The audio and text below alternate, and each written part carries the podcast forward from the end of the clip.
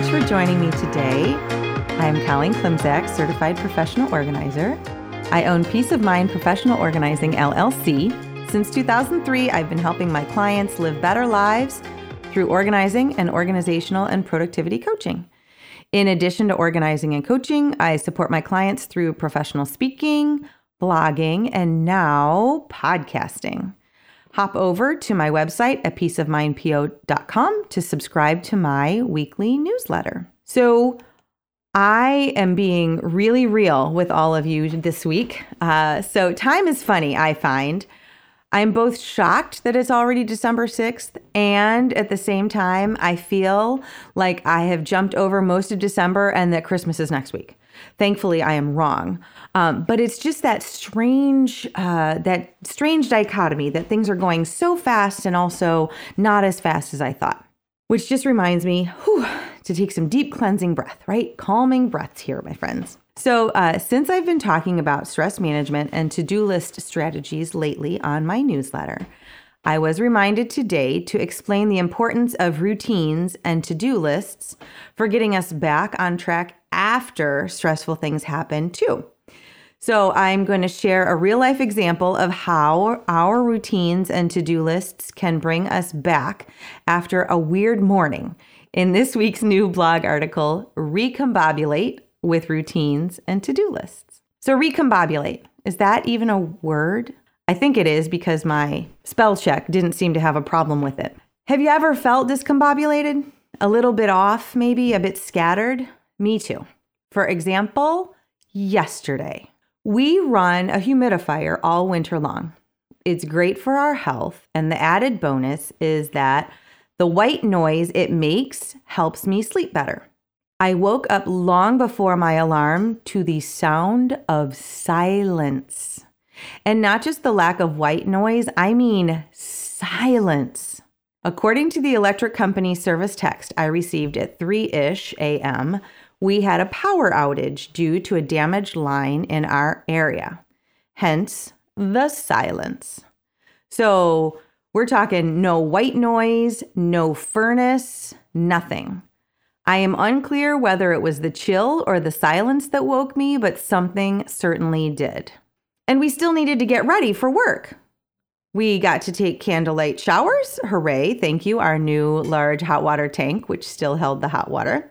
I had to make instant coffee, thank you, gas stove and Starbucks via instant pocket packets. And we had to get the cars out of the garage together in the dark since the opener won't open without power. Now, these are first world problems, I know. Truly, none of this was a major crisis. Honestly, it kind of sounds like an adventure as I explain it, I suppose. But I was also wondering how I was going to coach with no Wi Fi and a slowly draining laptop battery. Thankfully, hooray, the power returned just before my first virtual meeting, so I was back in business and didn't have to set up camp at a local coffee shop. But the whole experience just made the rest of the day feel off, kind of weird and unsettled, which honestly makes me even more grateful than ever for my routines and to do lists. When the power came back, and as I worked to gather my thoughts and get back on track with such a strange start to my day, I made the conscious decision to check in on my routine tasks, apparently, that require electricity, and to make sure that, even though the day had started bumpy, I had completed all of the routine tasks that keep my day and week running smoothly yesterday or that day, uh, for example, uh, I made my healthy smoothie in the blender. I started a load of laundry. I checked the charge on all of my tech items. And I put the car back in the garage, cleaned it out, and repacked my work gear for the work week. So the routine tasks were completed at not routine times, but I was super grateful to know exactly what I needed to do to keep my day and week on track. And then after those routine tasks that keep life moving were completed, I returned to my to do list for the day. My to do list, my consistent, reliable, drama free to do list, always available and waiting patiently for me to act. And since the day before, as Colleen had put it together and her day had not started out so bizarre, The plan and the paths were clear. And so, all day long, when I was feeling discombobulated and found my focus and energy wandering, I turned again to my to do list to get back on track. So, the moral of the story is to spend some time today and this week, hopefully in times that you are not already feeling discombobulated or a little scattered, looking at how your current routines and to do lists can help you stress less get back on track when you veer off course, and stay on track to get things done with more ease. So, this article and many others can be found on my website, peaceofmindpo.com.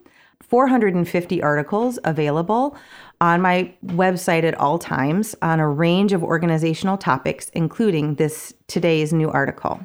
Also, keep in mind this type of productivity conversation about routines and to do lists is one I have with my, some of my clients regularly. If you would like to explore coaching for organizing and productivity, drop me a line via email at colleen at peaceofmindpo.com or message me through any of my social media platforms Facebook, Instagram, or Twitter. I would love to continue the conversation about coaching with you especially with the new year right around the corner.